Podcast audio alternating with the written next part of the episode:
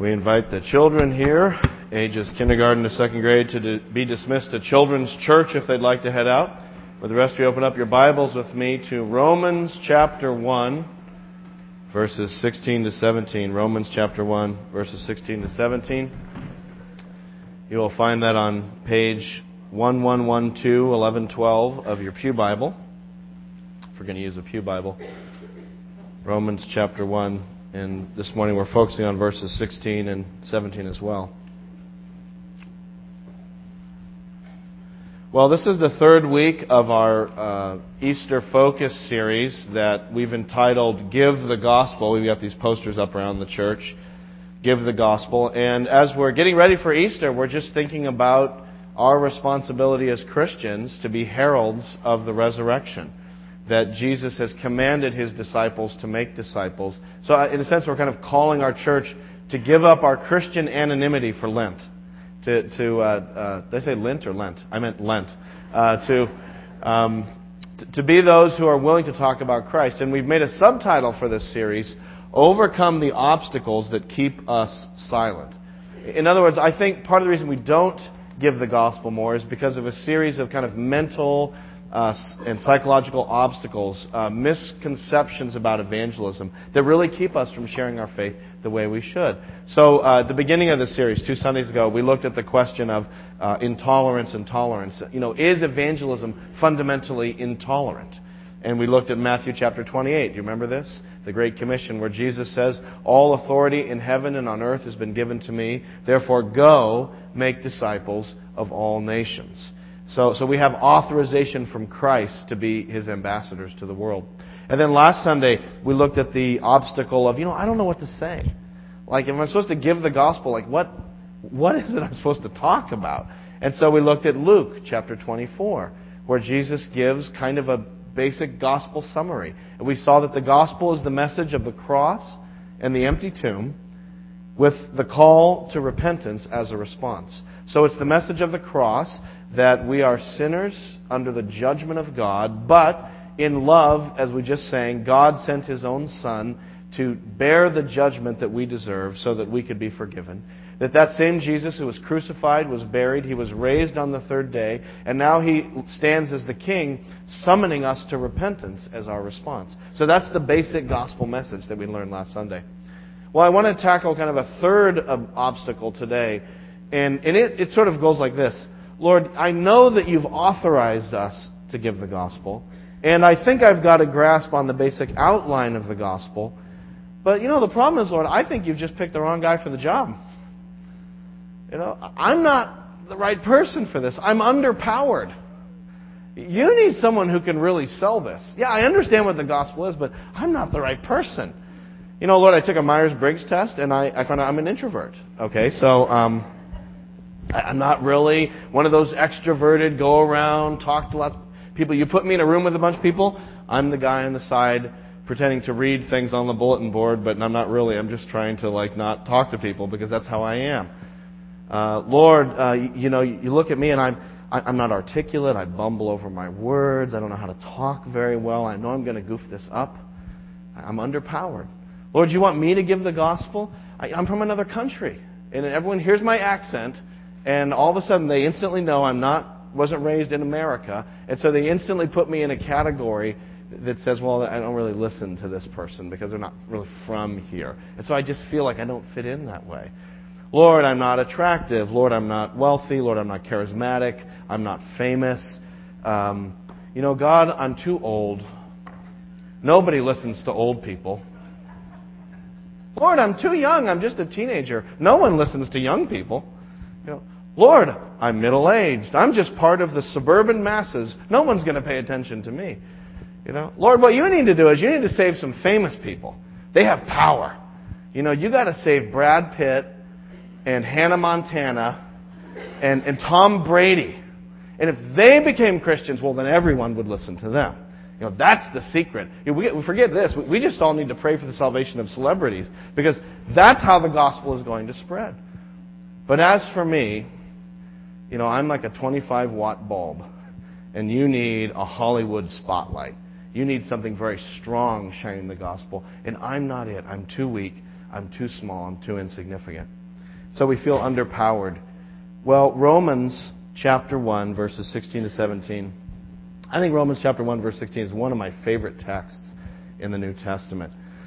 I, I just love this passage, especially as we think about the gospel. And it has something to tell us that I think can liberate us from those feelings of, I guess for lack of a better word, spiritual inadequacy to be gospel heralds for Jesus. Romans chapter 1, verses 16 to 17. Let me just read it. It says, I am not ashamed of the gospel because it is the power of God for the salvation of everyone who believes. First for the Jew, then for the Gentile. For in the gospel, a righteousness from God is revealed, a righteousness that is by faith from first to last, just as it is written, the righteous will live by faith. So here we are in Romans, and uh, before we just jump into the verse, you know, I, I always like to set the context. I, I really hate just kind of pulling a verse out of context and talking about it. So since we haven't been in Romans, let me just do a quick Romans pop quiz for you. Okay? Uh, Romans is what type of literature? Does anyone know? Is it a graphic novel? You know, what is it? It's a, it's a letter. It's a letter. This was a letter. Second question. There was a letter written by whom? Paul. Okay, it's right there in verse 1 of Romans chapter 1. Paul, a servant of Christ Jesus. All right, this is kind of easy one. It was written to Christians living in what city? Yeah, Rome. Okay. Here's a fourth question. True, false? True, false? The Apostle Paul started the church in Rome. False. He'd actually never been there when he wrote this letter. There were Christians there, and he wanted to go there, but he hadn't been there yet. He, this was his intention to go there, so he's making communication with this church to which he'd never been. Look down at chapter 1, verse 11. He says, I long to see you so that I may impart to you some spiritual gift to make you strong. That is, that you and I may be mutually encouraged by each other's faith. I do not want you to be unaware, brothers, that I planned many times to come to you, but have been prevented from doing so until now, in order that I might have a harvest among you just as I've had among the other Gentiles. So he's, he's intended to come. He's never been. He wants a harvest there. He's never had it. He wants to go and preach the gospel to these people, but he never has. Verse 14, I'm obligated both to the Greeks and the non Greeks, both to the wise and the foolish. That is why I'm so eager to preach the gospel also to you who are at Rome. So, Paul wants to. Anyway, that's the context. This is a letter of introduction, if you want to put it that way, where Paul is writing to the Romans, the Roman Christians. He's like, I want to come to you, but I haven't been able to so far. So what he does, what the letter of Romans does, is it lays out the gospel message. Uh, because notice what Paul says in verse 16 then. Then that comes into our verse. I'm not ashamed of the gospel because it is the power of God. And then what he does in the rest of Romans, really, Romans is kind of taking what the gospel is and stretching it out and thinking about it and all of its implications. So uh, that's why this Romans is such a precious book to Christians. That this is why it's, it's kind of a first among equals in some ways when you think about Christian theology. Because here you have Paul, the great Uh, evangelist to the, to the Gentiles, telling us in detail, theologically, historically, biblically, what the gospel is. He's stretching it out before us. That's why this is such an important book. And that's why chapter 1, verse 16 is such an important verse. It's not just any random verse, but in any ways, I think chapter 1, verse 16 is kind of the programmatic announcement of what the whole letter is about. It's, it's sort of the thematic, bold, you know, headline. You know, like "Give the Gospel" is our title of the sermon series. His is is all about the gospel, and so this is a really critical verse for understanding Romans. The gospel is the content of what of the uh, letter to the Romans from Paul. Okay, so let's look at what Paul has to say then. Let's look at this important verse, verse 16. And I love the opening line. I am not ashamed of the gospel. I don't have a tattoo, but if I got a tattoo, I think I'd like that on my chest. I am not ashamed of the gospel. I love that. I'm not ashamed of the gospel. You know, Paul has overcome the obstacles that keep us silent. Somehow, Paul has come to see something about the gospel that he is no longer afraid to give the gospel. Not only that, I mean, if you know the, the biography of Paul, this guy suffered abuse for the gospel. It's not just that he was brave and was willing to tell people. He was willing to suffer for it. He would go into cities. He would give the gospel. They'd mock him. They'd tease him. Mobs would start. They'd beat him. They'd try to kill him. They'd run him out of town. They'd spread lies about him. He'd go to the next town. They'd chase him. I mean, this, this dude suffered for the gospel. So what, so I'm like, okay, Paul, what, how did you crack the code on this? Somehow you're not ashamed of the gospel, Paul. And, and what, and you're willing to suffer for it. What is it? Why isn't Paul ashamed of the gospel? Is it because Paul was a master salesman? He just, he had the Jesus sales pitch down. And he was so convincing and so charismatic and so smooth, he could, you know, he could, uh, to, you know, say the old cliche, sell, uh, you know, ice to the, to the Eskimos. I mean, this guy was so clever. Is that it? Was his power in himself? Is it just that we're underpowered, but Paul was very highly powered as a, an evangelist and a salesman? No. Look at verse 16. I am not ashamed of the gospel because, okay, what is it, Paul? What's the secret? It is the power of God for the salvation of everyone who believes. First for the Jew, then for the Gentile. What is the power? The gospel itself is the power. It is the power. Not I am the power or I have the power. The gospel is the power. And notice it's the power of God. That's a lot of power. You know, God's power. God is so powerful, He created the universe. God is the one who spoke and the universe came into being. God is the one who, right at this very moment, even as we listen, uh, is upholding the fabric of reality so that the laws of physics continue to work so that my molecules continue to hold together so I can preach this sermon. I mean, God's power is sustaining and binding everything around us, even if we say we don't believe in Him. Fortunately, God believes in us, otherwise, we wouldn't exist. It's His power that sustains all things. It's His power that raised Jesus Christ from the dead. So that's a lot of power. So the gospel is this sort of conduit for the power of God. I kind of think of the gospel as like fiber optic cable you know, fiber optics, you, they, they take a glass, hollow glass tube and through processes that I don't understand, stretch it out and stretch it, stretch it, stretch it. So it becomes, you know, just thousands and thousands of feet long, but it's hollow on the inside. So if you put photons of light into that little thin, tiny glass tube, it, it travels down it at light speed. So it's an incredibly fast form of communication. Uh, this is the thing Verizon's selling now. You know, they've heard Verizon Fios. They have all those funny commercials for it. Fios stands for Fiber Optic Service.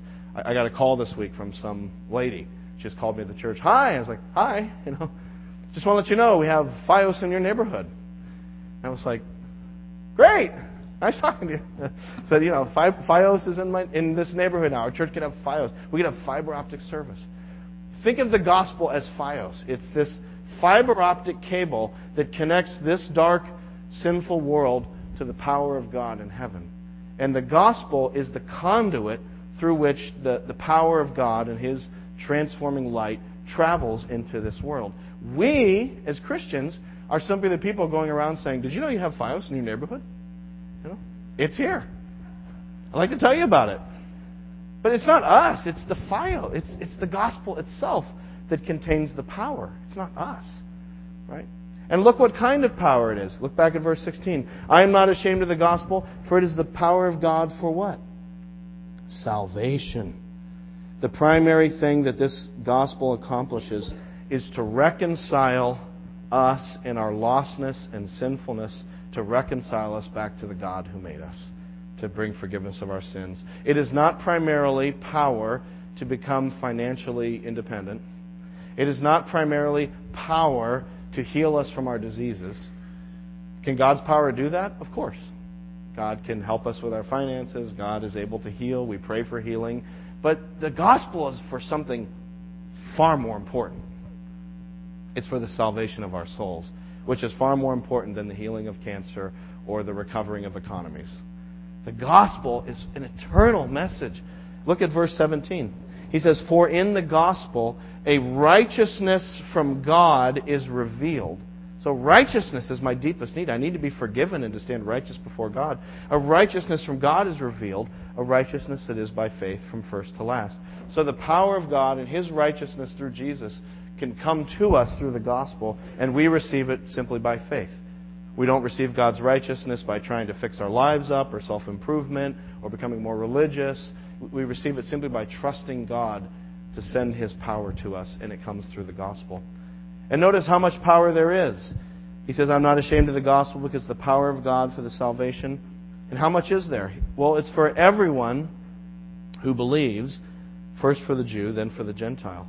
So there's so much power of salvation in God's gospel that it's sufficient for everybody, everywhere, all nations, all people, even New England.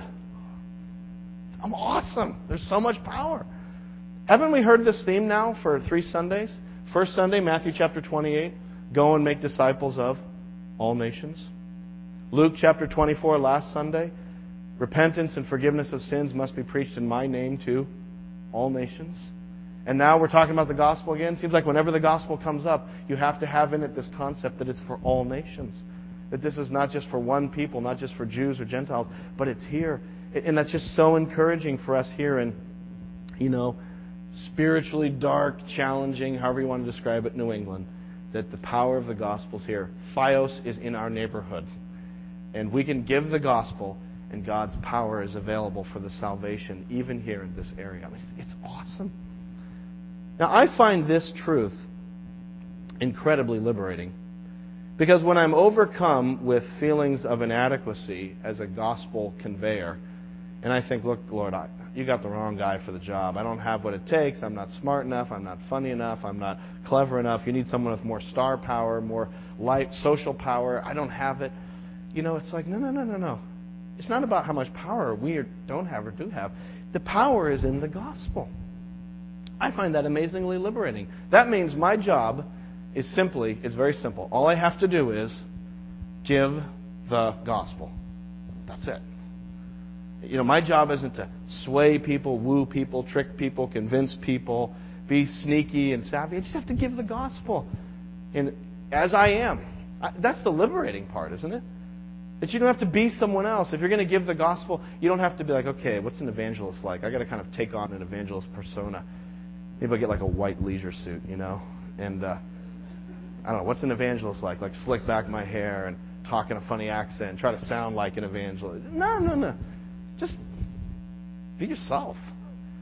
Be who you are, the words you use, and give the gospel the, through who you are and who God made you to be. It's very liberating. It's also challenging because there's a responsibility, too. The responsibility is we have to give the gospel. That's the other side of it. It's both liberating and it defines the challenge before us. I think this is um, something that we as American evangelicals, I put myself in this boat, have to constantly wrestle against because, um, you know, historically speaking, American evangelicalism has gone through a dramatic paradigm shift. Uh, it, you know, from where from where we started as American evangelicals to where we are today, something dramatic changed. It changed around the year 1800 around the beginning of the 19th century, historically, there was, there was a massive watershed transition from one view of evangelism and revival to a, a view of evangelism and revival that I think is dominant today and really puts pressure on us to have the right techniques and methodology to convince people of the gospel. You know, before the 1800s, so down from the, the Pilgrims and the Puritans and the Revolutionary War and the First Great Awakening, there was a view of evangelism that's kind of like what we're studying here. It was the idea that, look, our job is just to be faithful to the gospel, and God will take care of the results. And we can't make a revival happen. We just have to give the gospel faithfully, and God will take care of the results. So, so there was a sense upon the dependency of God's power, and seeing our job is just to be faithful to get the truth right and proclaim it. So during the First Great Awakening, when George Whitefield came through one of his uh, multiple tours of the East Coast of the United States, and he came to Boston, and there was this massive revival in Boston where, you know, 30, 40,000 people were crushing onto Boston Commons to hear the gospel. It was amazing. And, and Boston was transformed. It was transformed by the power of God. And they asked, you know, preachers would testify to what happened. So the Boston preachers were there. And, you know, one pastor said something to the effect of, I didn't preach anything different. And I didn't preach it any differently. Because I gave the same message I've been given for 20 years in my ministry, and I've been preaching it the same way. The difference is, instead of a steady trickle of people coming to faith in Christ. Suddenly they were coming to faith in Christ by the hundreds. So it's not that they, the Great Awakening was the discovery of some new style or trick or approach. It was just the power of God in God's sovereign timing when God chose to bless. But like I said, something shifted around the early 19th century.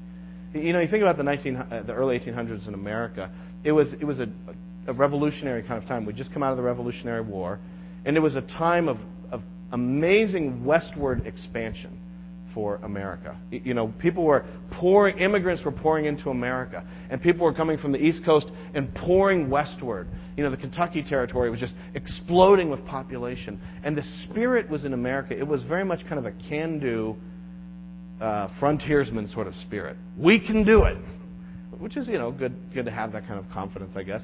But it kind of came into the church, and the idea was, look, we're leaving the old ways behind there is a new spirit now. We can do this. We can make converts. And, there was this one person in particular who was the champion of this transition. His name was Charles Finney. And Finney, who was kind of came at the end of the Second Great Awakening, uh, would tell people, he'd say, look, the reason you don't have revivals is you haven't used the right techniques. He would say, you got to get a revival up. You don't just pray and wait for it to come down. You got to use the right strategies and techniques to get it up. And since then, you know, once that that, that shift took place. We've never really shifted back. And you see it, I think, in the 20th century. You see it in the, the 50s and the 60s with mass evangelism movements. You see it in the 70s and 80s with the seeker church movement. I, I think you still see it today, kind of ironically, in the emergent church movement. But, but it's just that same spirit taking new forms as we try to say, okay, the way to reach people is we got to do this or we have to do that. It's about the lighting or the music or we need candles or we need um, you know, we need the right kind of atmosphere. We need the right kind of sales pitch. And we just keep falling into this idea. And so I think even as Americans and evangelicals, we realize this is a historical problem. We need to come back to the power of the God in the gospel itself. Our job is not to try to sell people better, it's just to be faithful to give the gospel. And that only applies to me as an individual, it applies to us as a congregation. It's just giving the gospel. The power is in the gospel, not in the presentation of the gospel. That's where the power lies. But there's even more to it than that. You know, as I was thinking about this, I feel like we have to take it one step further. Why it's so important to understand that the power is in the gospel and not in us. And this is why. Because, we've talked about the fact that we are inadequate to save anybody, that the power lies in the gospel itself. That's how God works. But it's worse than that. because not only am I inadequate to save anybody, but the person receiving the gospel, hearing the gospel, is inadequate to respond the right way in order to be saved. So it's a double problem. I can't save anybody, and nobody can be saved on their own apart from the power of God. So the person hearing the gospel is also in a conundrum. Because we're, you know, the gospel is proclaimed, it's the cross and the empty tomb, and then we're supposed to what? Repent and believe. But the unaided sinner cannot repent and believe. That's how bad our sin condition is. In other words, it's not just about us being persuasive and, and cr- creative enough with intellectual arguments. It's that there, there's a spiritual deadness in every person that can only become by, overcome by the power of God. So even if I'm the most persuasive, tricky, charming, clever, salesperson for Jesus in the world, nobody will actually be saved unless the power of God operates because our condition as sinners is that, as Paul says, we are dead in our sins. Look back to Romans. Check this out. This is really critical to get this. That there's not only an inadequacy in the evangelist, there's an inadequacy in the hearer. Look at, uh, so, so we have this introduction to Romans, verses 1, chapter 1, verse 16 to 17. And then he launches into the main body of his argument about the gospel. So now he's going to tell us the gospel. And look where he starts in verse 18. This is where he starts in his gospel explanation. The wrath of God. I thought we were talking about the good news. No, no. The wrath of God is being revealed from heaven against all the godlessness and wickedness of men who suppress the truth by their wickedness, since what may be known about God is plain to them, because God has made it plain to them. For since the creation of the world, God's invisible qualities, his eternal power and divine nature, have been clearly seen, being understood from what has been made, so that men are without excuse. So he starts off his gospel explanation by saying all of us are under the wrath and judgment of God. Like, wow, that's an interesting way to start explaining the good news. But that's how Paul explains it. And then he goes on, and I'm not going to read every section, but chapter 1, chapter 2 of Romans, chapter 3 of Romans, all the way up to Romans chapter 3, verse 20, is a stinging indictment of our sinfulness before God and how we're under God's curse. Before He hasn't even talked about the gospel. He hasn't even talked about Jesus. It's just this lengthy uh, critique of our spiritual condition, claiming that both Jews and Gentiles alike are under sin. Like, for instance, let me just give you one more for instance. Look back at Romans chapter 1, verse 28. Here's an example. He says, Furthermore, since they did not think it worthwhile to retain the knowledge of God, he gave them over to a depraved mind to do what ought not to be done. They became filled with every kind of wickedness, evil, greed, and depravity. They're full of envy, murder, strife, deceit, and malice. They are gossips, slanderers, God haters, insolent, arrogant, and boastful. They invent ways of doing evil. They disobey their parents. They're senseless, faithless, heartless, ruthless. Just a description of the human condition, this ruthless world in which we live. And so he co- concludes it in chapter 3. If you go down to chapter 3, verse 9. So he goes through this whole long argument about our sinfulness before God. Here's his conclusion, chapter 3, verse 9. What shall we conclude then? Are we any better? Not at all. We have already made the charge that Jews and Gentiles alike are all under sin. The whole world has rebelled against God. All mankind has fallen short of the glory of God as he says in 323. There's no one who can stand before God and say, God, I'm good enough. We were all lawbreakers and rebels. Look at then what he does in verse 10 of chapter 3. As it is written, there is no one righteous, not even one. There is no one who understands, no one who seeks God. So there it is. Our spiritual condition apart from God's grace is not only are we guilty before God's law, but we don't even seek God. In other words, I think when we use this word sin, which we hardly ever do, but when we do, we think of sin as sort of like I did one little thing wrong, like I told a lie, that was a sin. And Paul's like, no, no, no, no, no, no, no. Sin is a whole life orientation away from seeking God. Nobody seeks God. Which is kind of interesting. As I was reading that, I, I don't know, maybe your mind goes, I was just sort of reflecting. I was like, well, then what do we make of this whole seeker thing today? In the churches. You know, there's a whole movement of evangelism that's centered around trying to reach out to seekers. There's kind of this new title that's been given to people who aren't Christian. Should we reach seekers? Uh, you know, uh, is there such thing as a seeker in the world? And I was kind of like, I don't know, be curious to hear what your thoughts are on it too. But I kind of came up with a conclusion. It's sort of a yes and no kind of answer. The yes, at one level, there are seekers. I mean, obviously, you've met people who are saying, Is there a God? I'd really like to know. Is there a purpose and meaning in life? Why did this tragedy happen to me? What's God's, you know, I lost a child. How can God do that? I would like, I'm seeking the truth to that answer. I, I really want God to, to talk to me and show me things. You know, so at one level, people are seeking God. I think at that kind of level. But at a deeper level, I think we can say, no, nobody is seeking God in this sense. Nobody is seeking God on His terms in a saving way. You know, we're seeking God kind of from our perspective, things we want to know and we'd like to talk to God about. But no one's seeking God in a gospel way, in the sense of, God, I am seeking to repent of my sins, be forgiven, obey you, and love and follow your Son, Jesus Christ. That's a different kind of seeking. That's just not seeking on my terms, like, I wonder if there's purpose in life. And we could talk about that, and that can sometimes be an entryway. But there's a deeper level of seeking that Romans is saying nobody does. Nobody says, God, I want to seek you on your terms as the king and as the Lord. And so, in that sense, you know, there's no seeking taking place. So, you see the predicament. Not only are we inadequate to save anybody, but before we're saved, we're inadequate even to respond to the gospel because we're not even seeking the Lord. We're fundamentally turned away from Him. Let me show you from another place. Look at Romans chapter 8. Flip over a couple pages in Romans chapter 8.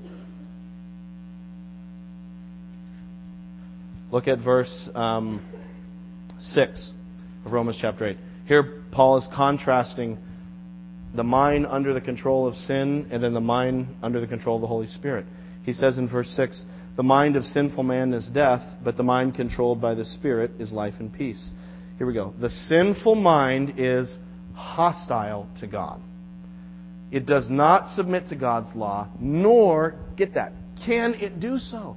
So we are both unwilling and unable to respond the way God wants us to respond to the gospel message. You know, we're stuck. Those controlled by the sinful nature cannot please God. We're stuck, and we like being stuck. And we don't want to be unstuck. That's the nature of our sinful condition. I mean, it's, it's heavy. This is heavy. Jesus put it this way Jesus said, Everyone who sins is a slave to sin. Again, this idea of being bound to sin. The Apostle Paul put it this way in Ephesians chapter 2. He said, uh, he said, As for you, you were what? Dead in your transgressions and sins. You know, dead means un- dead means dead. We are unresponsive to God. Um, think of, here's an analogy. This is I didn't come up with this analogy, but it's sort of an old preacher did, and I'll just kind of modernize it. But imagine you were walking through the woods of New England. You decided to go off a trail and just kind of wander around the woods, and you found one of those cool old walls, you know, those old stone walls that are just randomly in the woods around here, because there used to be a farm there, and now it's overgrown. So you're like, oh, cool, I'll follow this wall, and you're following it along, and all of a sudden you come upon, the person comes upon the foundation of the old farmhouse. Some old house used to be there, and I've actually found one of those once when I was out mountain biking and kind of got lost. And, and it's like, oh, this is so cool. And so you start walking around the farmhouse. And all of a sudden, as walking around the farmhouse, the ground gives way beneath you and you fall 25 feet into the old well of the old farmhouse that was covered up by debris and you didn't see it. And boom, you hit the bottom. Now, the question is, how are you going to get out of this well? Well, you have two options. One is you climb out, if it's possible to climb these slippery, crumbly walls. The other option is what? Someone's got to come along, lower you the rope, and you grab on, and then they hoist you up. It's kind of a picture of our predicament. We have fallen into sin.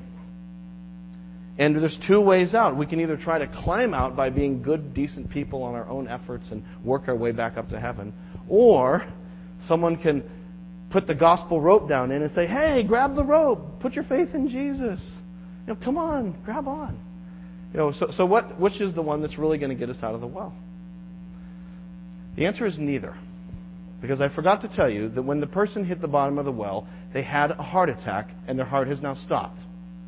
And they're unconscious. So, how will they get out of the well? Can they climb out? Maybe we need more effective rope dangling. Maybe we need to learn better techniques about how to dangle the rope more persuasively and attractively. Like, ropey, ropey, ropey, you know? Oh, you don't like that rope? Let me, let me get you a more postmodern rope, you know? Oh, yeah. Oh, you don't like that? I'll get you a more, you know, a more country western rope, because you're kind of a country western person. Oh, a country western. It's a lasso. Like, it's not, it doesn't matter.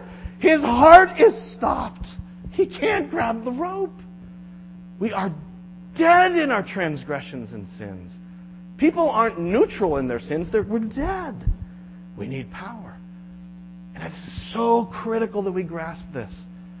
In other words, we are so lost in our sin, we've fallen so deep and so hard that it's that we can't even respond the way God wants us to, nor do we have any inclination to do so apart from God's grace.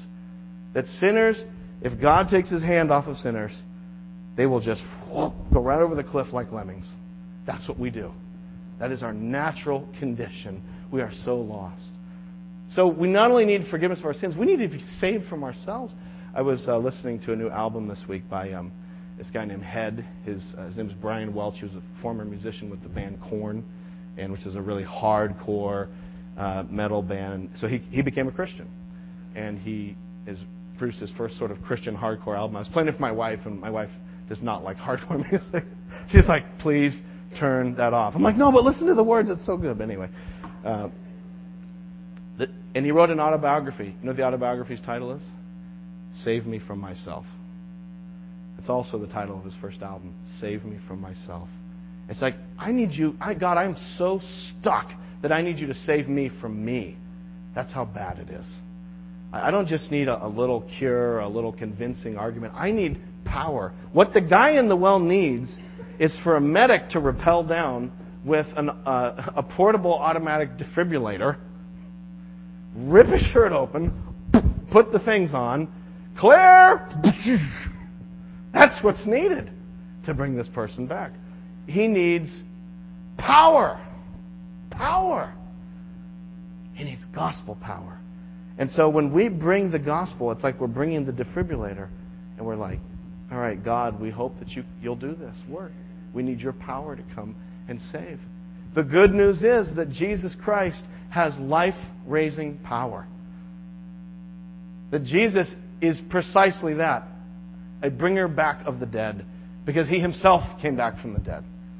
The power of his resurrection can bring life to dead sinners. And, and so it's so, isn't this funny? We are incapable of responding to the gospel message, and yet, when the gospel message is proclaimed, that is the means by which God makes us capable to respond to the gospel message. It's kind of, it's kind of interesting how it all works out. So, do you see the order now? This is very important. I, I just hope you really burn this into your mind. Understand this. It's a little theology, but you really have to get this. There's an order. First, the gospel is proclaimed. Second, in God's sovereign timing, power is exerted and the person is regenerated, reborn, born again, however you want to put it.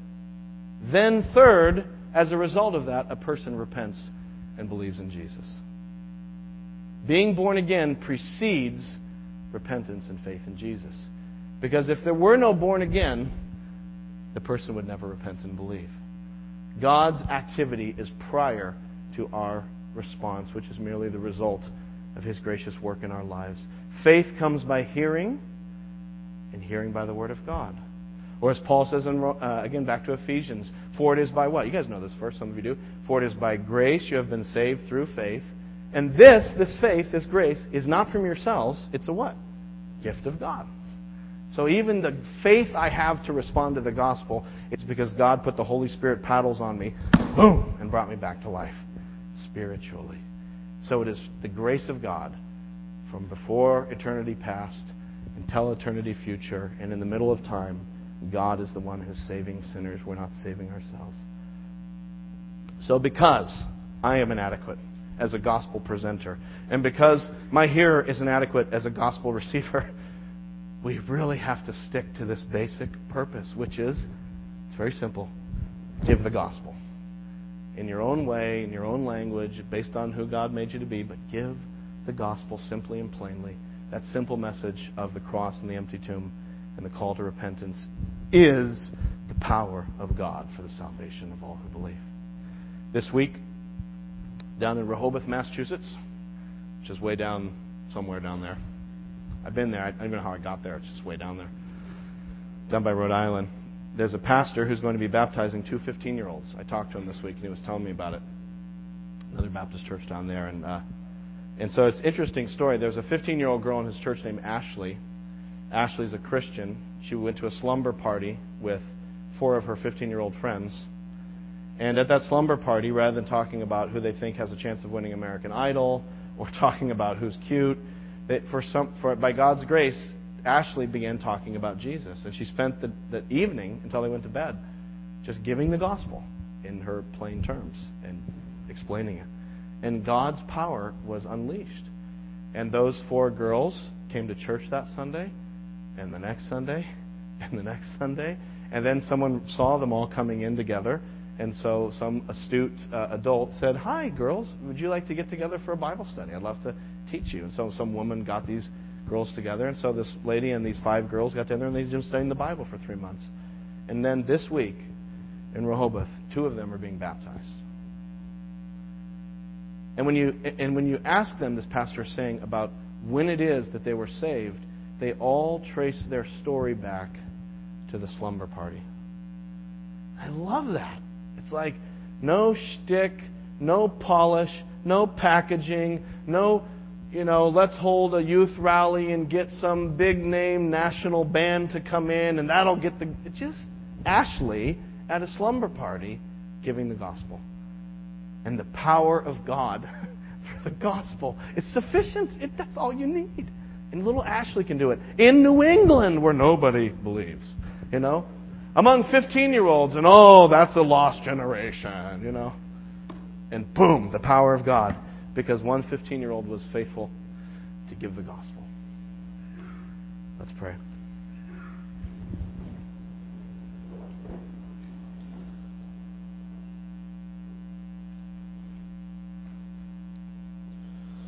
Would you just take a moment of silent prayer to just confess your faith in the gospel and to thank Jesus for its power and to pray for that faith in its power? And, and I, I also, if, if you are, maybe the prayer you need to pray this morning is, is Brian Welch's prayer Save me from myself. Lord Jesus, I can't even respond the right way. I am so screwed up. I am so far in the hole of sin that I can't even want to serve you the right way. Lord Jesus, save me from myself. Bring me back to life. Take a few moments of silent prayer.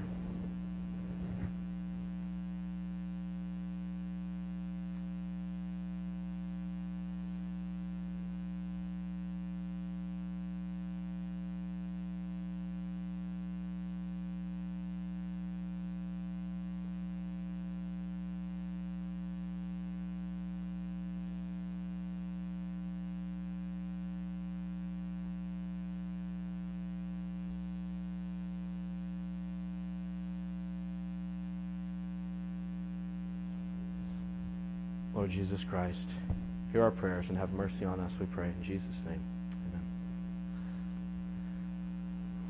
Would you take your hymnals?